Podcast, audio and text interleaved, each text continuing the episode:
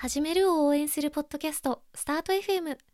おはようございます。起業家で東京 FM パーソナリティの関口舞です。連続起業家でエンジェル投資家の柴田洋さんと起業や独立を考えている方に役に立つ情報を楽しく語っていきます。今日は事業会社に出資してもらったら競合サービスを作られてしまった。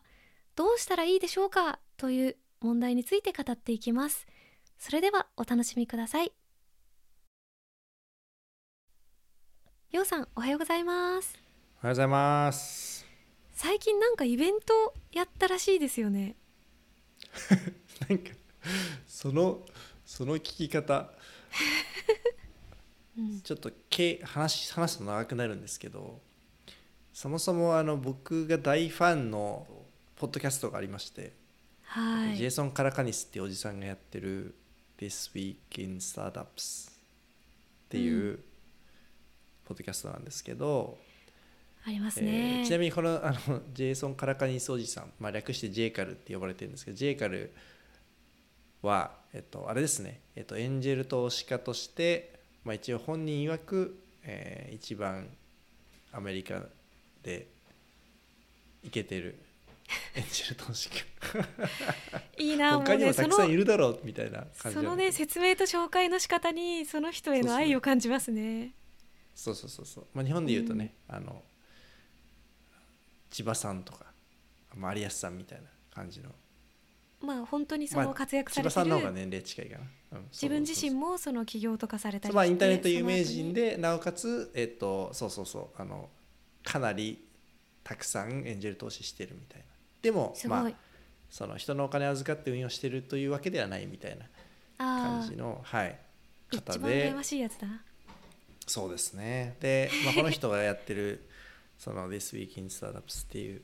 ポッドキャストがあってなんかそれがねそのコロナも明けたし、えっと、ミートアップしようぜみたいな呼びかけててで世界中でその This Week in Startups のファンを集めたミートアップがしたいっつってジェイカルが言い出してでえっと、まあ、これはちょっとワンチャン乗っとこうとこうスーパーファンとしてはと思って、えー東京でもやるよって言ってそしたら非英語圏うちしかないんだけどすごい。そうか、まあ、アメリカだとなんか各都市でその何もちろんニューヨークサンフランシスコはもちろんのことそのペンシルベニアとかそういうのも含めてうん。オースティンとかねあってあとロンドンあのあれだとロンドンとかシドニーにもあったかな。でもまあ全部英語圏で一つだけ東京っていうなんか非英語東京？があいやある。まあそれジェイカルさんもびっくりしましたよね。日本か。ジェイカル日本好きなんだよ。すごい日本大好きで。奥嬉しい。さんも韓国人かなんかで。であ世界で一番うまいものは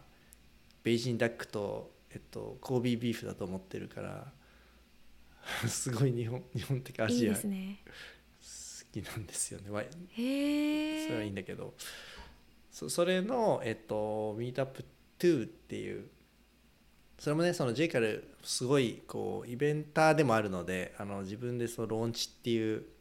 えっと、大きなスタートアップイベントやってたりもした経験もあるのでなんかイベントのこうオーガナイジングのこうなんだろうな。乗せ方がすごい上手でなんかそのまずはミートアップ1をしろと。ミートアップ1は、えっと、その企画のコアメンバーみたいな人が5人集まって近所のカフェでなんか話すみたいな。でそれで話したらちゃんと証拠写真を Slack に投稿しろみたいになってて。でそれが終わったら、リえっと、 meetup 2をやれと。 meetup 2は、えっと、30人から50人。で、えっと、全員 founder か投資家。で、えーこうスポンサーとかつけずに、えっと、自腹でやれみたいなでそれができたらえっと、 meetup 3やっていいよみたいな。で meetup 3はもしかしたら僕もなんかでビデオで出るかもねみたいな。そういう感じで。そういう感じなんだ。でミートアップ3はまあなんか50人から100人ぐらい。で、えー、とその規模だったらまああのスポンサーとか取ってもいいよみたいな。なんかそういう感じなんですよ。で、えうーとミートアップ2まで行ってる都市が、えー、と東京以外にいくつかあこの間やったのがそのミートアップ2なんですけど。あそっかじゃあえっとジェイソンさんは？でただの、えー。えっと、ジェイソンのポッドキャストのファンっていうだけのくくり。だからオオフ会ですねオフ会あじゃあジェイソンさんが来たわけじゃないんですか？そうなのよ。あじゃあ次ジェイソンさん次降臨するかもみたいな。あそうオオフ会だフ会だからったんだ、うんそうオフ会だから。そうなん何人ぐらい来たんですか？えっと50ん？えー、ぐらい。結構来ましたね、めっちゃ多かったなんかすごい。マネーツリーのポールあのファウンダーのとか、はいはい。そう大物なんですけど、へえ、はい、結いいですね。はい、外国の人もたくさん来ててまあいい感じでしたよ。なんかすごいあの飲み会とかでも幹事とか死んでもやらなさそうなようさんがそういうイベントをわざわざいやいやもう自分で僕は何もしてないんですけど一緒にやってくれてるオーガナイザーの人たちがすごい強力なの、あはい、ーなるほど。なんかねそんなあのハッピーなイベントがあったということですけれどもなんかそれ以外に最近気になった出来事とか気になった事件とかありますでしょうか？なんかそのポッドキャストまあその J からのイベントっていうせいもあってなポッドキャスト聞いて聞いてますって言ってくれる人が結構ちらほらいてすごい嬉しかったんですけどいやーありがたい。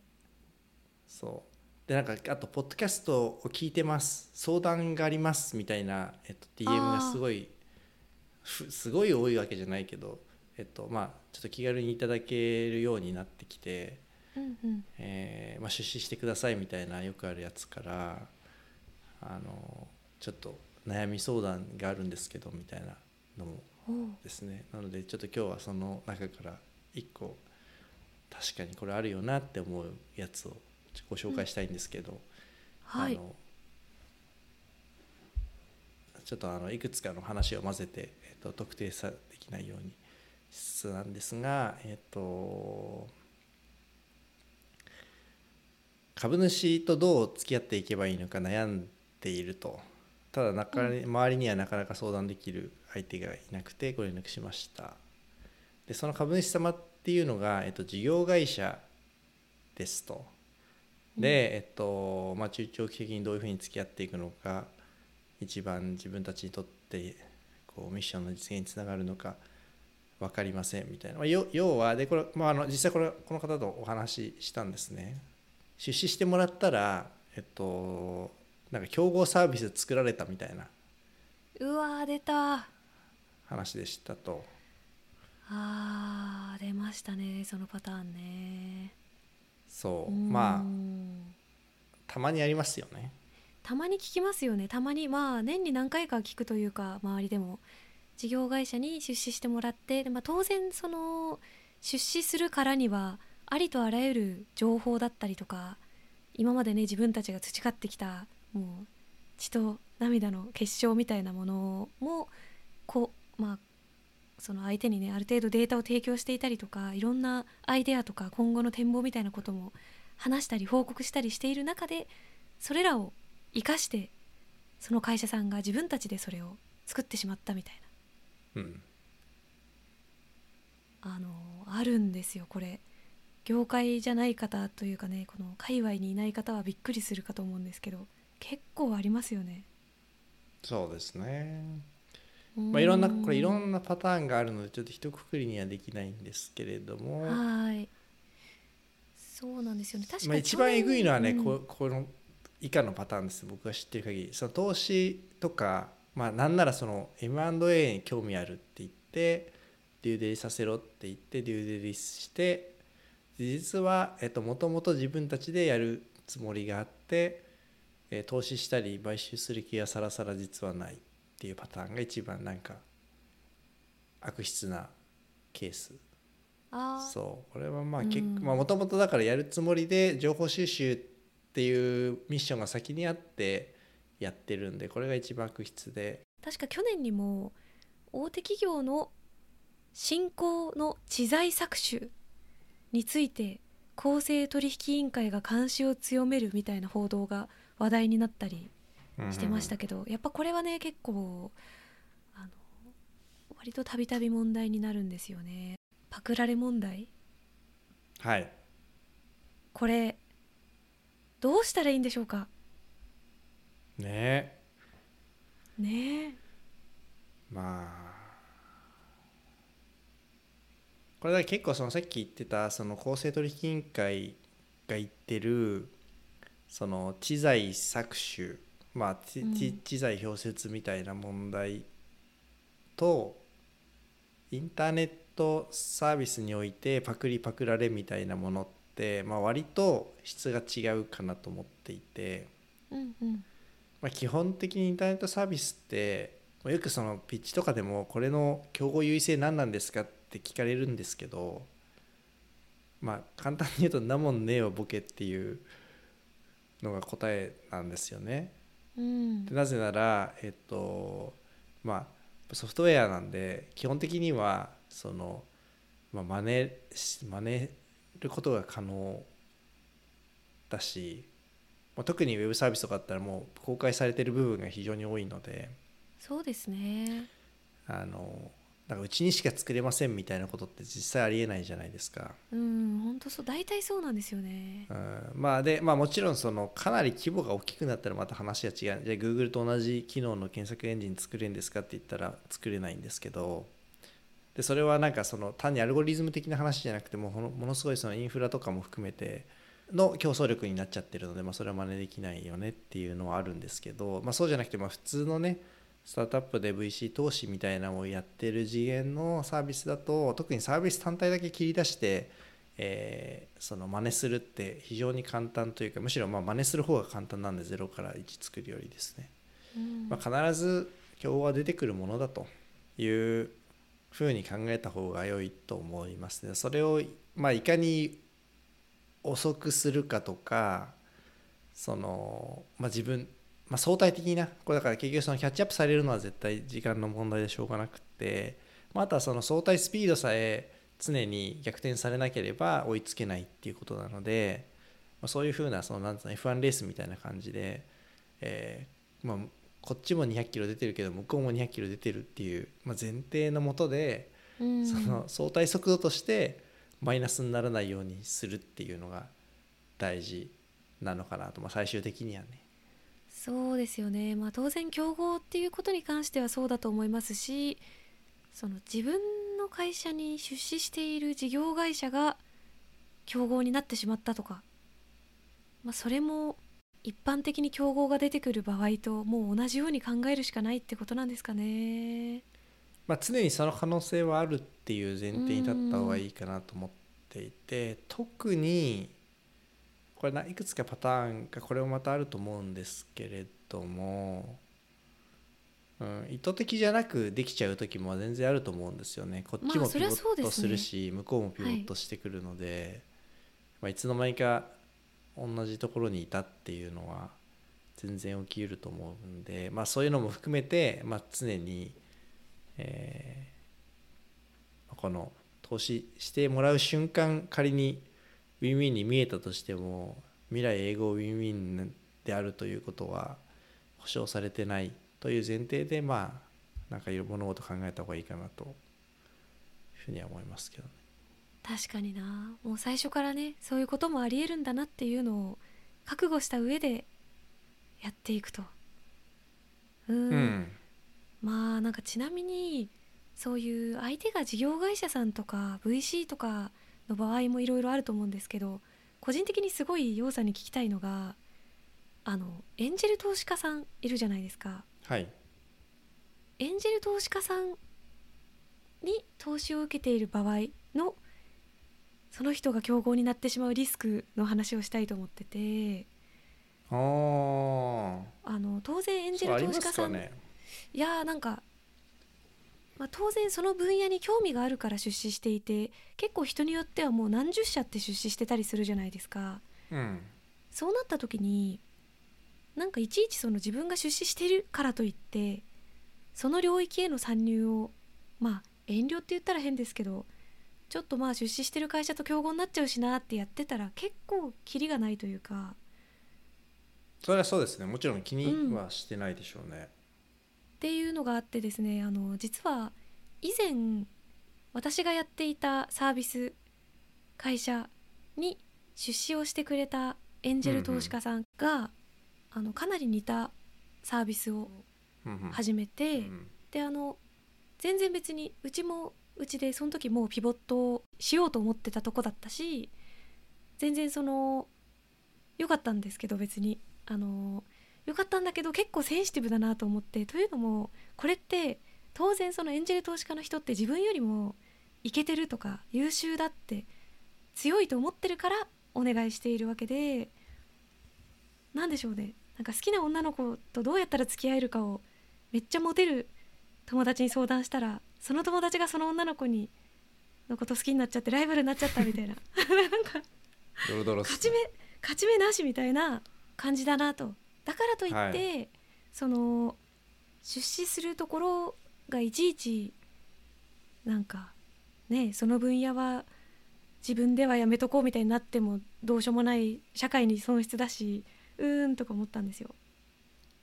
ねもやもやしますけどまあまあそういうもんだっていう まあそうですよね。はいあのまあえっとねエンジェル投資家がえっと投資先の分野に興味がある可能性は非常に高いと思いますまずまあそりゃそうですよね。はいいいと思ってるからしなんかそのそこを勉強したいと思ってるから出資してることもかなりあると思いますね。まあ、ただ、うーんまあだからといって勝てないかっていうとまたそれは違うんじゃないのっていうのは思いますけどね。まあねその100%無理なわけじゃないですし全然あのそうにしないでくださいって言いたいわけでも全然ないんですけどなんかこういうことって今もこの世の中でいくつか発生しているんだろうなと。そうですね。あうんだからこういう心理なのかもしれないですよ。なんか特にその事業会社とかってこの会社は出資してもらったから味方になったとうんいう油断があるのがいけないんじゃないかと思って、それだわ本当に、うんだからそれ裏切られたって感じるわけですよね。あーまあだでもさからそこに別に、ねそう、うん、味感方にな情論たとは誰も言ってないという。確かまあビジネスですからね本当にはい。うん契約書に書いてなければ。あとはなんか私がすごく当時思ったのがですねちょっと寂しいというかそれは、なんで寂しい？でなんで寂しいかというとつまり私たちがめちゃくちゃイケてるこいつらと一緒にやればすごくいいサービスになるっていう思いがずっと続いていれば私たちのやっているサービスを一緒にやろうってことでやっていけると思うんです思ったんですよ。わかるわかる。だから自だけど分こいつらがやらせとくより自分でやった方がいいなって見切られたのが嫌だってことでしょ。そこがだからそれはもう完全にもう0から100まで全て私たちというか自己責任での世界でそのなのでそういうふうに考えたらいいかもしれないです。私結構あの物事を自分のせいにするとすごい気がすす気持ちがすっきりするんですけど逆に。あのそうね。コントロール事業会社にね事業会社にパクられたとかいうのも、まあ、最初から悪意がある人たちはちょっと置いといてあつまりはねこの人たちに任せておこうってそれが一番得だって思えわせることができなかったんだな。自分のせいだなと思ったらね気が楽なのでは。い それで気が楽になる人は結構特殊だと思うけど。そっか確かに。なんか逆に落ち込んじゃう人も多いかもしれないですけど私はそうに考えるとすごいすっきりするんですよね。うん。あそうだ一個 tips がありますよ。そういうパクられ問題を回避する。はい。なんか、えっと、スタートアップって基本的にその前回も話しましたけど、えっと、評判経済なんですね。なんかレピュテーションエコノミーになっていて結構その、まあ、あの人どうとかっていうのがあものすごい大事にしますと。うん本当そうですよね。ゲーム理論的に言うとその繰り返しゲームになっているのでで、えーそういった場合できるだけがっつりスタートアップコミュニティの中にいる人の方がお行儀悪いことをしづらいっていうインセンティブが働いていてで逆に。ちょっと外側にいるなんかそのなんだろうまあなんでしょうね。まあちょっとちょろっと噛んでる人みたいなとか、うん。まあ、大企業のサラリーマンで、まあ、たまたま今一瞬だけ新規事業やってる人とかって、まあ、評判がどう別にね後腐り悪くなるといいのでなんていうのそのパーティークラッシャーになりがちというか。うんうんうんそうだから Tips としては、まあ、それは事業会社であろうと,、えー、とエンジェル投資家であろうとそのできるだけ長い期間スタートアップコミュニティに関わっている人を選択する。確かに。そうするとその人も自分の評判をそんなしょうもないパクリ問題で評判下げたくないのでまあすごい不義理なことみたいなのしてこない。うん。可能性が高い。そうですね。まあその結構起業家界隈でもね投資家の人の話題はその個人の方でも VC でも出ますし、まあ、逆もまたしかりですしそうですね。ね。結構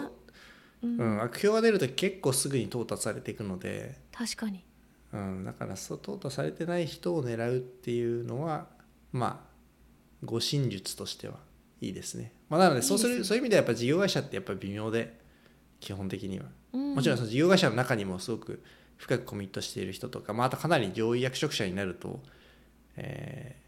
コミュニティにがっつり入られてるので、まあ、それはいいんですけど一番ダメなのはそのなんか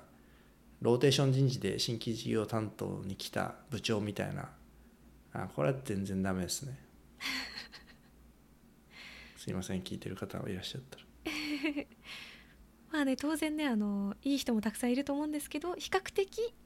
そのまあねがっつり中の人、うん。起業家コミュニティにその義理を果たすインセンティブがないからね。まあそうですそれはそうですよね、うん自分の出世のことを考えた方がいいからね、まあその方がね、それはパクリもするわっていう、それは結構しょうがない、うん。うんうん。まあ、なんならねこんなこと調べてきましたっつって社内に発表してみんなに「おお何々君すごいねよく知ってるね」って言われたいみたいな。いやそその程度の人間たくさんいるからね本当に。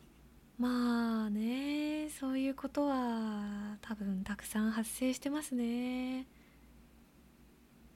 うん。でも確かにその特に特にインターネットスタートアップは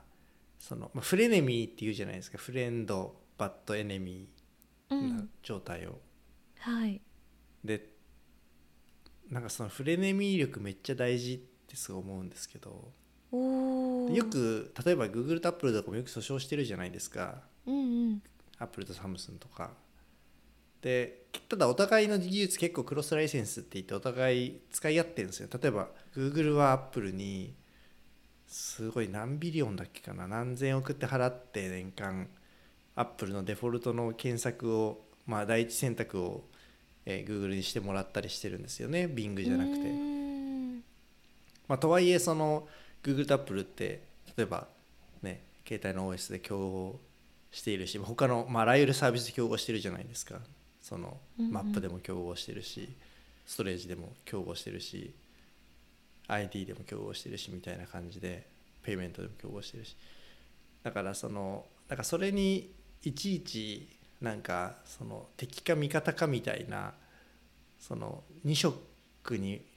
分ける。うん白か黒かみたいな風にしか物事を捉えられない捉えられない人って本当にインターネット向きじゃないと思うんですよ。あー確かにだからそのマッシュアップ的な思想ができないと生きていかれないので。うん。で、まあ、それもまあ戦略として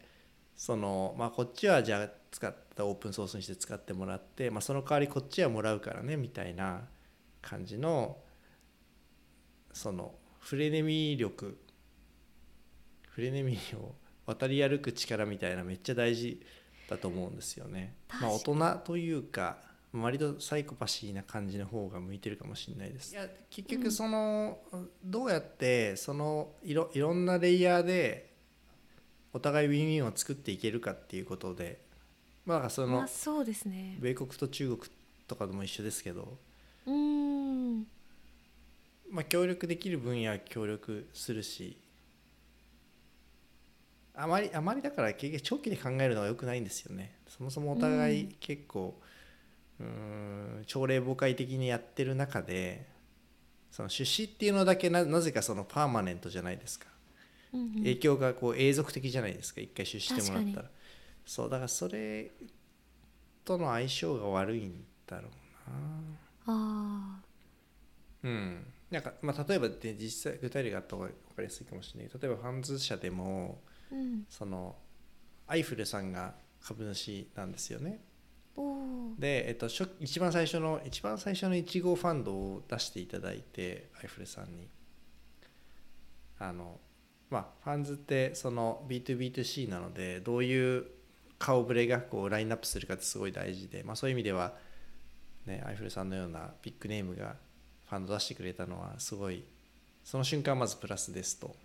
うん。でその後なんかそれがまああまりにもうまくいきすぎたのでなんか自分たちでやるわみたいに言い出したんですね。で実際自分たちでライセンス取って、えーまあ、自分たちでやり始めましたと。で別に僕は僕らはそこになんかすごい裏切られたみたいな思ってなくて、まあ、実際そのなんか、えーどういうふうにやったら協業できますかねみたいな話をしてで、まあ、僕らが提案するスキームと、まあ、アイフルさんが求める、スピード感だったりスキームだったりっていうのがマッチしなかったのでまあじゃあいいですねってなって。でも別にだからといってそのなんか例えば、え取締役会でその出す情報をこう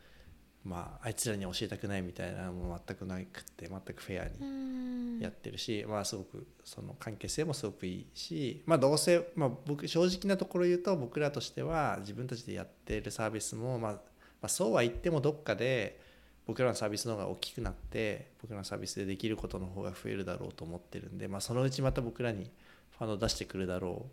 と思ってるんですね。あなので、まあ、またその時に、えー何かあのお世話になればいいやと思ってるみたいな、ーなんかすごくいい関係性ですね。めっちゃいい事例ですねこまあ、いいっていうか、まあ、多分気にしてないってだけなんだけどお互い、うんうんうんうん。なんかその向こうもさすごくその、まあ、創業者の方が、まあ、この間ちょっと社長から退かれましたけど、まあじね、か彼もき彼もというか、まあ、大先輩ですけれどもあの起業家なので、まあ、そこら辺は全然多分全く何の躊躇もなくあいつらうまくやっとるやんけ俺らでできへんのかっていう あ以上だと思いますし僕らも別にそれに対してうんなんか裏切られたみたいな感じではなくまあそうだよね みたいな、まあ、あれ見たら美味しいって思うよねみたいな感じで、まあ、どうせインターネットサービスなんてうまくできないと思うよって思ってるからまあいいやっていう。おいい感じに気にしすぎず。あそういえばでもあれでした。私の場合はさっき言ったもともとそのつもりだったパターン。うん。某大企業の、うんまあ、サービス開発的な感じの人とかがちょっとこう、まあ、デューデリしたいぐらいの雰囲気でうん。知り合いから紹介されてきて、うん。でいろいろとサービスの話を説明したり中のシステムの話とかいろいろしてでそしたら数ヶ月後にその会社がまあ似たようなやつを出したんですよ。うん。でも私はまあ一番なんか悲しかったのがその紹介してくれた間の人がすごいそれで落ち込んじゃって責任感じちゃってなんかうん。自分が紹介してまあその人は何も悪くないしうん。しかも別にそのねリリースされたものも正直言って別になんか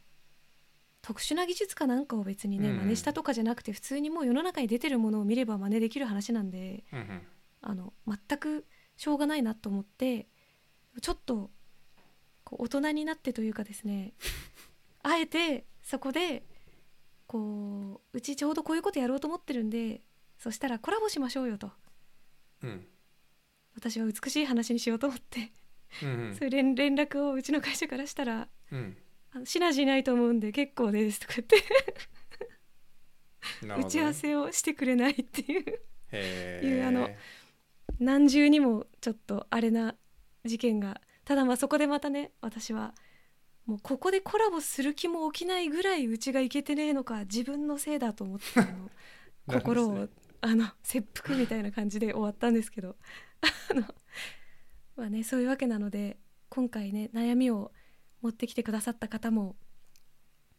良い感じで関係性を気づいたり気づかなかったり時には気にしない